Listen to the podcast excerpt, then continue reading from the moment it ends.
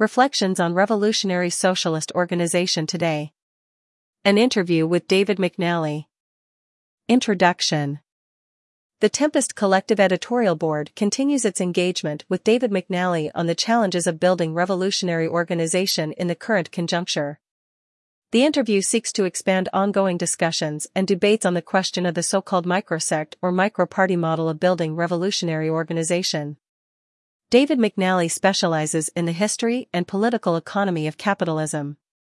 He teaches in Department of History at the University of Houston and is the author, among other books of Global Slump, The Economics and Politics of Crisis and Resistance, Monsters of the Market, Zombies, Vampires and Global Capitalism, and Blood and Money, War, Slavery, Finance, and Empire. Tempest Collective, drawing on the work of the socialist Hal Draper, as well as the work of Duncan Hallas and others, you've written in recent years about the limits of what he called the microsect or micro-party model of political organization. We want to delve into that critique here, but we also want to ask you more about the alternative, or alternatives, you envision to that model. So, starting with the critique, what do you understand by the micro-party? David McNally, your question already gestures to some of the sources of this thinking. I don't claim great originality for this line of critique, although it has a specific sort of historical context, and is different from sources such as Hal Draper's Reflections or Duncan Hallas' writings, both from the 1970s. Fundamentally this line of argument tries to underscore something that Duncan Hallas says in, Towards a Revolutionary Socialist Party, 1971. Hallas notes that an earlier generation of revolutionaries could take for granted that a socialist vanguard of the working class existed. As a result, for that generation, the task was to help politically organize that advanced layer so they could operate more effectively. It is obvious the ways in which this was true during the great working class upheavals from 1919 on, out of which the parties of the Communist International were built. Most of the organizational debates in the 1970s were premised on the existence of this vanguard. What was distinctive about Hallas's perspective is that in the 1970s he was saying, a socialist vanguard of the working class has to be recreated. So, because this vanguard no longer exists, the tasks are more complicated, to help to recreate it in tandem with building some of the organizational preconditions of a revolutionary socialist party. But note that I say preconditions. The conditions did not exist for the rapid formation of such a party in 1971, and they certainly don't today, a half century later. And as a result, our organizational tasks are quite different from those laid out for revolutionaries in the early 1920s. In many ways, that insight is the starting point for my own reflections. I believe we need revolutionary organization, but I don't believe that we can simply apply models designed for moments in which an existing working class vanguard existed and simply needed to be politically united around a clear fighting program. I think when we misread our moment and define that as our task, then a substitution occurs, in which a small organization of dozens or hundreds starts to behave as if it is the politically organized vanguard of the working class. This is the microparty model, in which a small, politically isolated group pretends to be the organized vanguard of the working class, perhaps in waiting for the masses. This confusion or substitution creates a fundamentally false perspective that exaggerates what the small group is and deceives the small group as to what its tasks ought to be. In the 1990s, it seemed pretty clear to me that the radical left, and the working class movement more widely, had been losing ground for quite some time.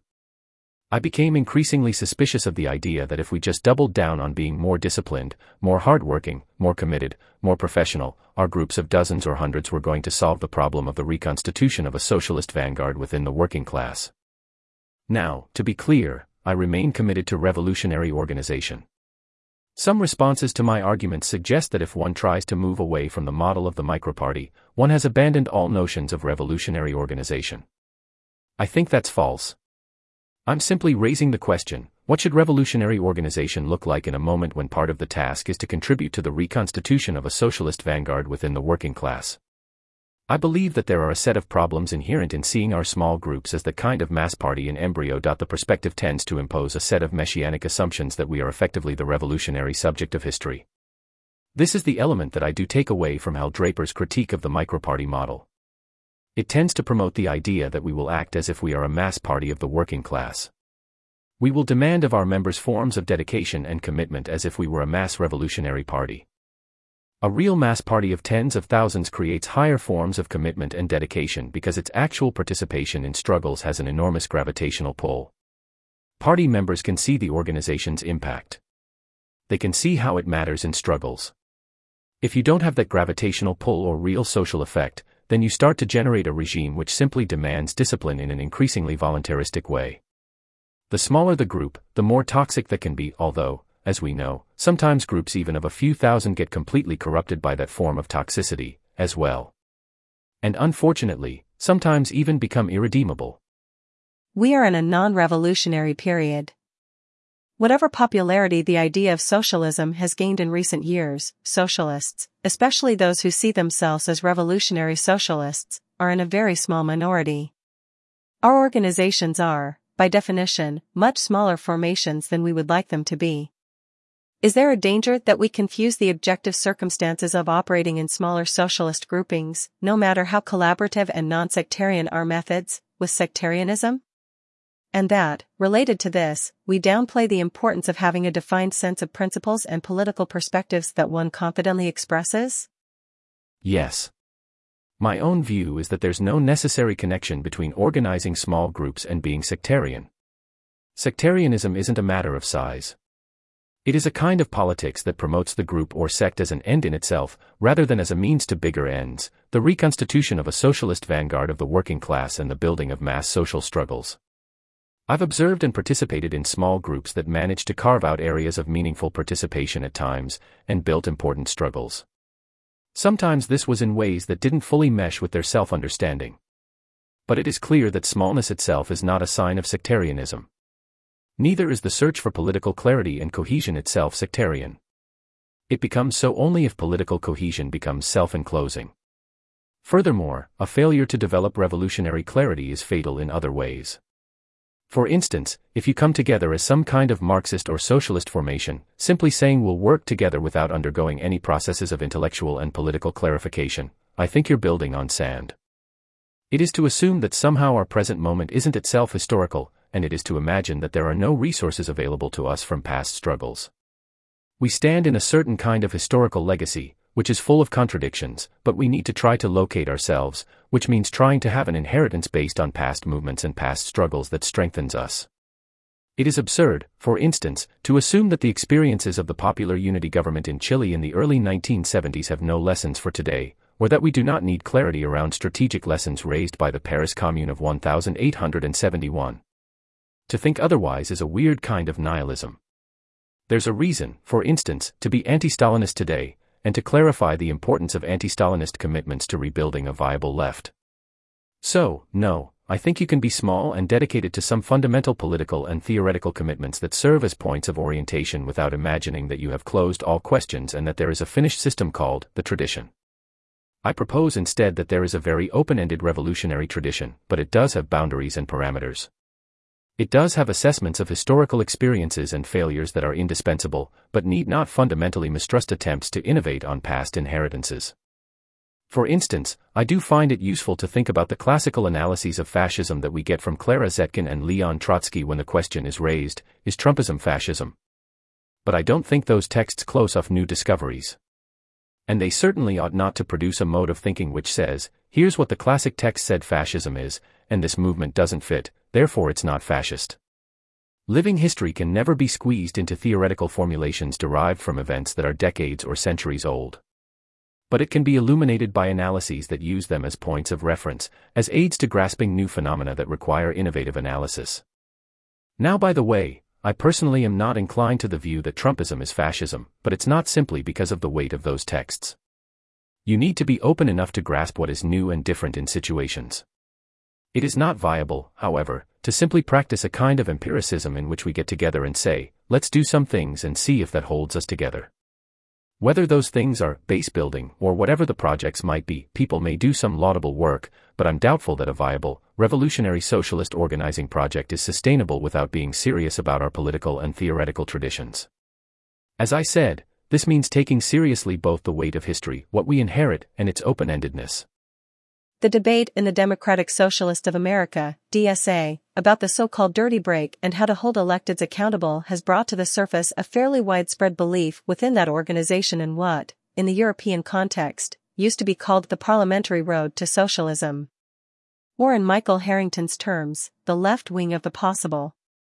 Is the historic critique of social democracy relevant in this current context, or does that critique misunderstand the current nature of social democracy today?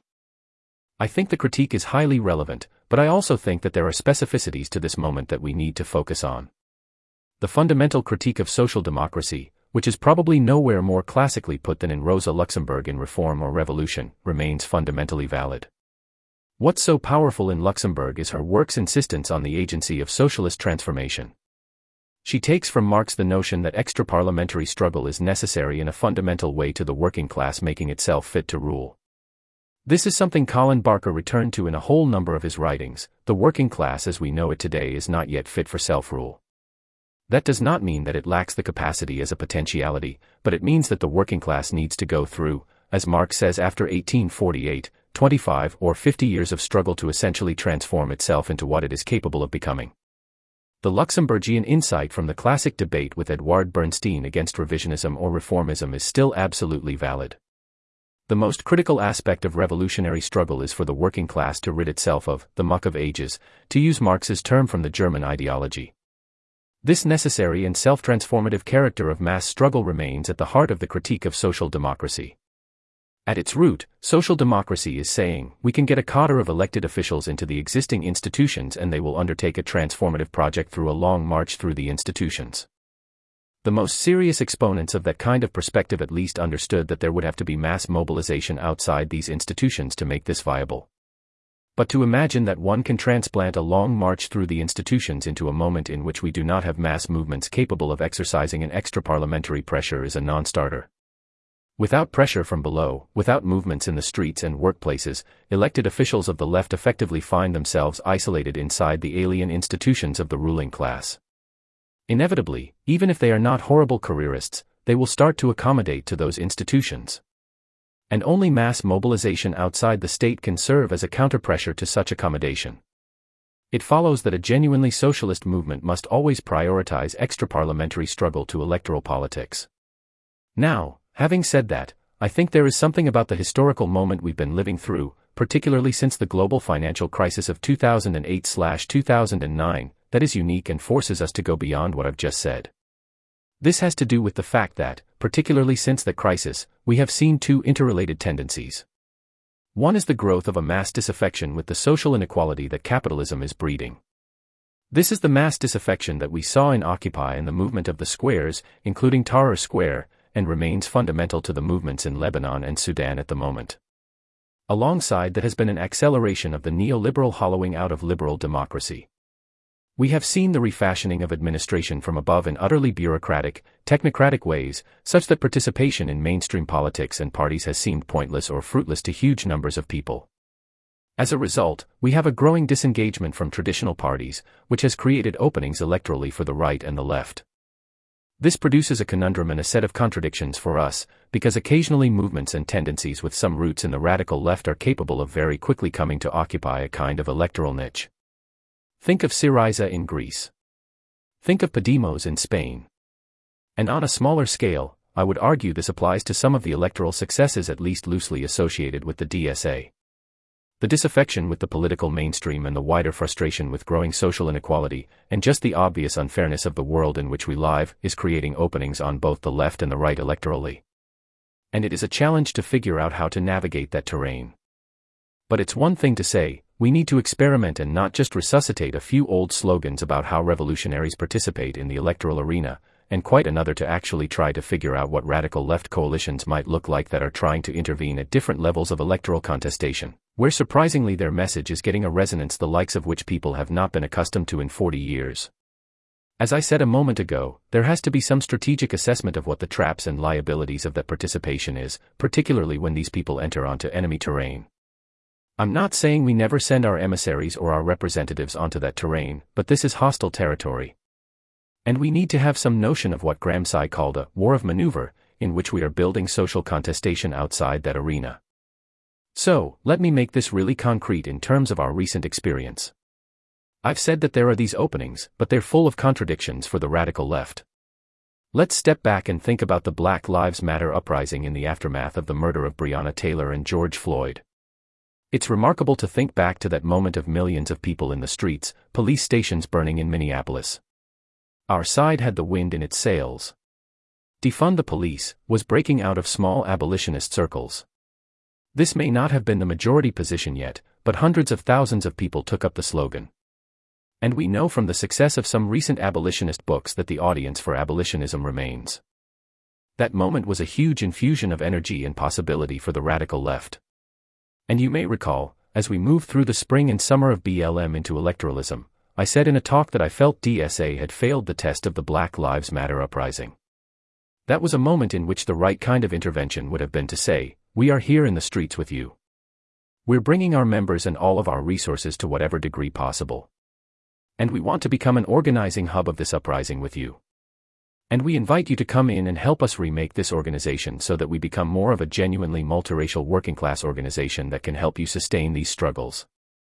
This could have been a huge moment for a project like DSA, but it would have meant the organization grappling with the idea that there are certain questions like defund the police on which you will remain a minority for a long time. And you're going to have sections of your potential electorate with grave reservations about where you stand on police, and maybe even break from you for a period of time because of where you stand on policing but you're building a fighting organization that has an electoral front, one subordinate to mass struggle. We all know that the secret behind the ebbing of the BLM uprising was the Biden presidential campaign. There was a campaign of deliberate winding down focused on attacking socialism and attacking calls to defund the police. Those were the two prongs of the assault on the left in order to elevate Biden. I think it's incredibly instructive to contrast that moment of confidence on the left with what followed. Because as the left gave up the streets largely to rally behind the Democrats and Biden, the right took the streets. I mean, this is a key lesson from that campaign. There were Trump mobilizations everywhere. But they got the streets only after anti racist mobilization had deserted them. The right had a sense of social mobilization throughout the electoral campaign at the very time the left wound down social mobilization. I think we know the results. We have an emboldened far right. And we have a demoralized left right now. So, I think it's very important, when we talk about this moment of electoral openings for the left, to also have a very sober assessment of what happens when the left essentially remains trapped in the institutions of power. I think you then get Syriza doing a deal with the Troika in Europe, for instance, because they are trying to play by those rules. You get a Jamal Bowman selling out across the board on Palestine and boycott, divestment, and sanctions. You get accommodation on budgets and stimulus bills that do not fit the agenda of the left. And there's no social counterweight in the streets because, once your elected representatives march into those institutions, if you're not subjecting them to constant pressure, we know the other side is. Going back to the dirty break question, that's the fundamental issue to me. It's less about, say, the temporality of when a full scale break happens than about the methods of struggling that facilitate that break because you have a layer of people who are trained in social struggle and mobilization who are essentially saying, when the hell do we cut these ties? When do we go independent? In his recent review of Eric Blanc's Revolutionary Social Democracy, Working Class Politics Across the Russian Empire, 1882 to 1917, Sam Farber writes, quote, to qualify as revolutionary, in the sense of seeking to abolish capitalism, a party must also be a combat-oriented party in both strategic and tactical terms. He adds, quote, in the case of the United States, any serious revolutionary socialist group must have a strategic long-term combat orientation given the very small likelihood that the ruling class will accept a peaceful transition to a socialist government. Even before that, it will likely dismantle the democratic political system the moment a socialist alternative becomes a real threat. Do you think there is a value to Sam's notion of a combat organization, and do you feel he's right in suggesting that such a revolutionary horizon should inform how we approach our political work now? I think Sam is right, but I think it's very important today, when our political vocabulary is so depleted, to be clear what we're saying and what we are not saying. I say that because, in some radical quarters, there's a kind of glorification of the weather underground, for instance. I know what Sam means in those formulations, but I think it's vital that we are clear about explaining what this means. We're talking about an organization and a movement that understands that what Karl Kautsky called the road to power involves a process of overturning institutions and overthrowing a form of class rule and that this can only be accomplished through mass insurgent struggle from below that creates new institutions of power capable of defeating the old ones. And that is social combat. It is class struggle from below. This is what, in an older vocabulary, one that I still believe to be relevant, was called the construction of forms of dual power mass institutions of working class power capable of becoming centers of self rule that can dislodge and disarm the old institutions. That's a revolutionary perspective. And without that horizon, you don't have the long term strategic perspective that informs the way you approach struggles in the here and now. Going back to my earlier comments, the Black Lives Matter movement should have stayed in the streets into the election campaign and kept up its anti policing messages. And it ought not to have been frightened that this might cost Biden some votes, because it should have been saying, this presidential election cannot be the strategic horizon of the radical left. Our horizon is different. It's one defined by building insurgent power from below in our society. I think Sam is also right in recognizing that there are a set of verbal mystifications happening in the writings of the key leaders of the so-called center in European social democracy of the early 20th century. In this period, the spokespeople of the center, like Kautsky, maintained elements of a kind of vocabulary they inherited from Karl Marx and Frederick Engels, but they channeled it through a parliamentary and reformist prism that is foreign to the spirit of Marx and Engels. The discourse sounded similar, we need a road to power, but the content was substantially diluted. To me, that is the really important achievement of August Nimtz's writings on these questions. He's very clear that Marx and Engels were not at all allergic to working class participation in parliamentary politics. But their insistence on working class independence and having what we would today call a class struggle program in the electoral arena is clear and uncompromising. For anyone who's looked at Mike Taber's collection of documents from the Second International, when you go to the really important ones, if imperialist war breaks out, we turn the world war into civil war, into class war, that was Luxemburg in alliance with Lenin. And so, what I like about Sam's argument is he recognizes that an orthodox sounding Marxist vocabulary can be, and was, adapted to an increasingly reformist parliamentary politics.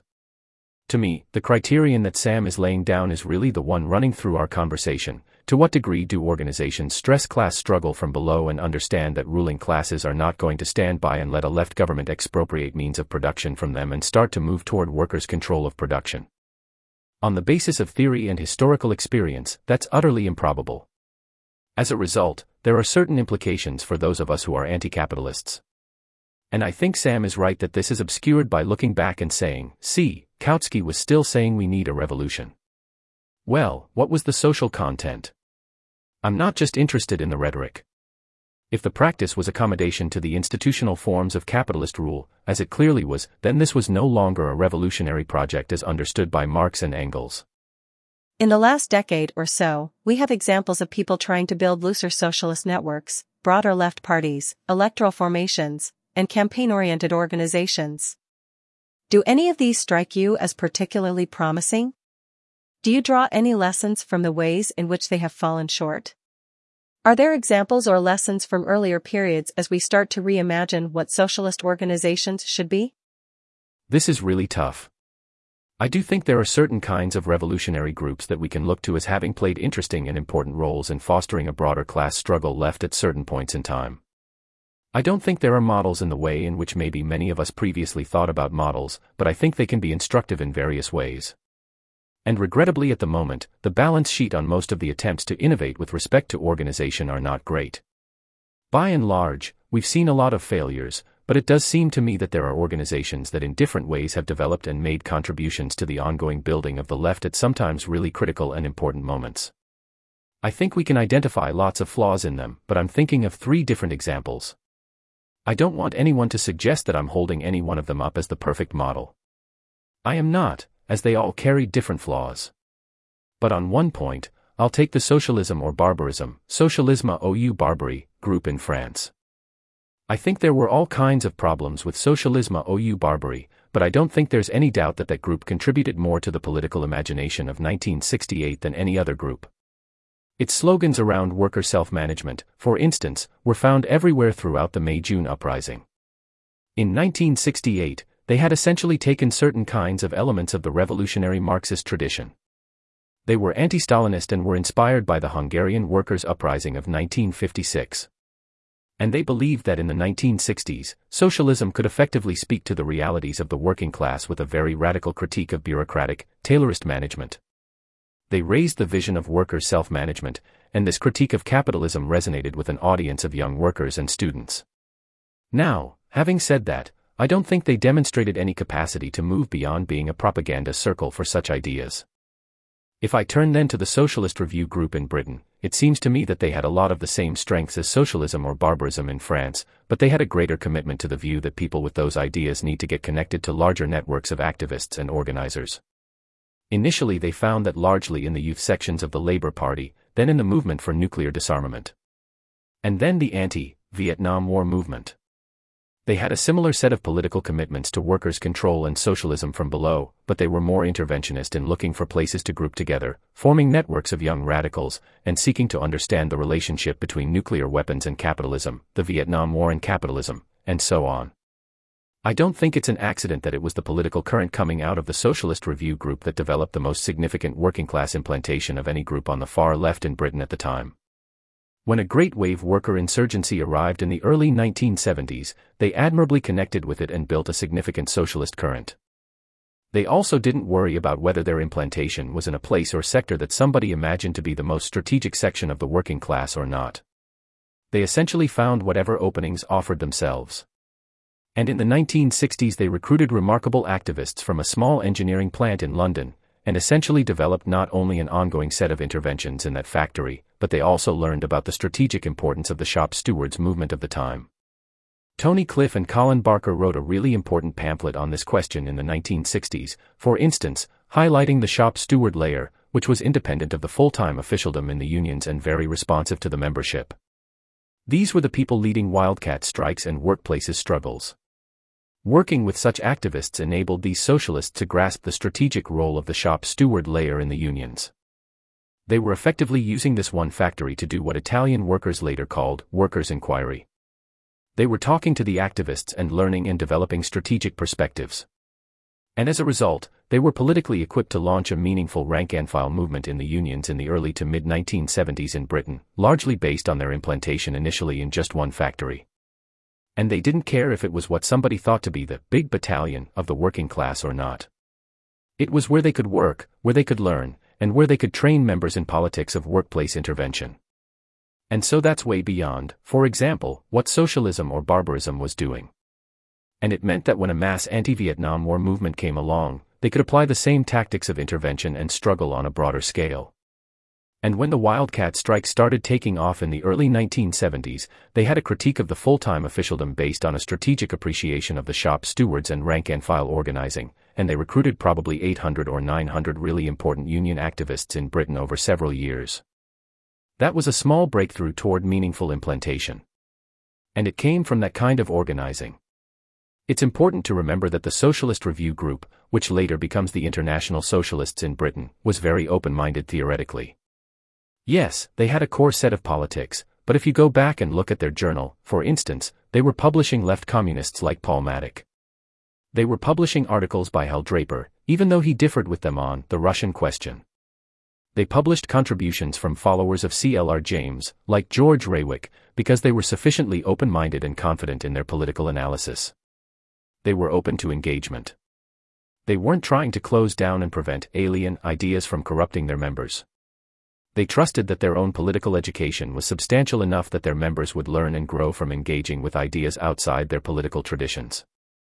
I think that combination of an open-minded but revolutionary experimentation toward intervening, building, and learning is vital. It was the shop stewards who taught them and gave them a unique perspective on intervention in the labor movement. And at the same time, they were very open-minded in terms of theoretical political engagement. They were confident that they could contribute to those discussions and debates and it meant that this organization was a genuine intellectual presence on the wider left. If you look at a book like World Crisis, for instance, that the British IS published in the early 1970s, this is not the publication of a line organization. There are internal differences of emphasis across those essays. Nigel Harris's sense of the world system and its globalization is different from Chris Harman's sense of national state capitalism, for instance, but these were invigorating and important discussions. They weren't shut down because there were deviations from a line. There's one other example I'll give. It's one that I think is underappreciated by all of us, myself included. I think it's time on the radical left to really return and look at Walter Rodney's Working People's Alliance in Guyana. This was a left formation with real social roots. Its membership numbered in the thousands. There was a reason why Prime Minister Forbes Burnham chose to assassinate Rodney. This was a growing, Marxist inspired political party that was independent. And while it might not be the tradition that many of us understood, I think it's very much a tradition from which we ought to learn. And I think it also gives us a non-North American or European example, which is important. For instance, I think we need to engage with Rodney's writing on the Russian Revolution. He doesn't go far enough in the critique of bureaucracy, for me, but he understands key contradictions and flaws in the Stalinist experience. There may be some similar currents that emerge during the phase of worker uprisings in South Africa. Certainly, there is the work of people like Neville Alexander that we can learn enormously from, especially his writings on racial capitalism in the South African context but I think the Working People's Alliance example in Guyana is a very interesting one for us to learn from. You've said that revolutionary organization remains vital and that we need forms of organizing that suit the moment and that allow revolutionaries to work with reformist currents. And you have used the term pre-party formation in connection with this proposal. What does that look like for you in the year 2022?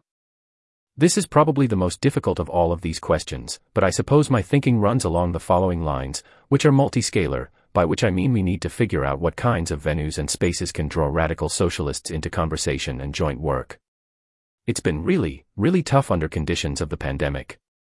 Let's face it, there are limits to what we can accomplish via Zoom. Over time, the goal should be not simply to be in conversation with each other, but to be sponsoring conversations within a wider left and working toward actual campaigns and mobilizations. In terms of the conversations we need, the Socialism Conference in Chicago is the most obvious example, but the historical materialism conferences in New York and elsewhere have served a similar purpose. I think we ought to work, for instance, to unify people around what we would call an anti-campist position against war in Ukraine. We're going to have to figure out how to do that while we're also working with campists. This means sorting out how to raise your own independent positions while working in a coalitional framework where there are differences with anti-war liberals, campists, revolutionary anti-campists, and so on.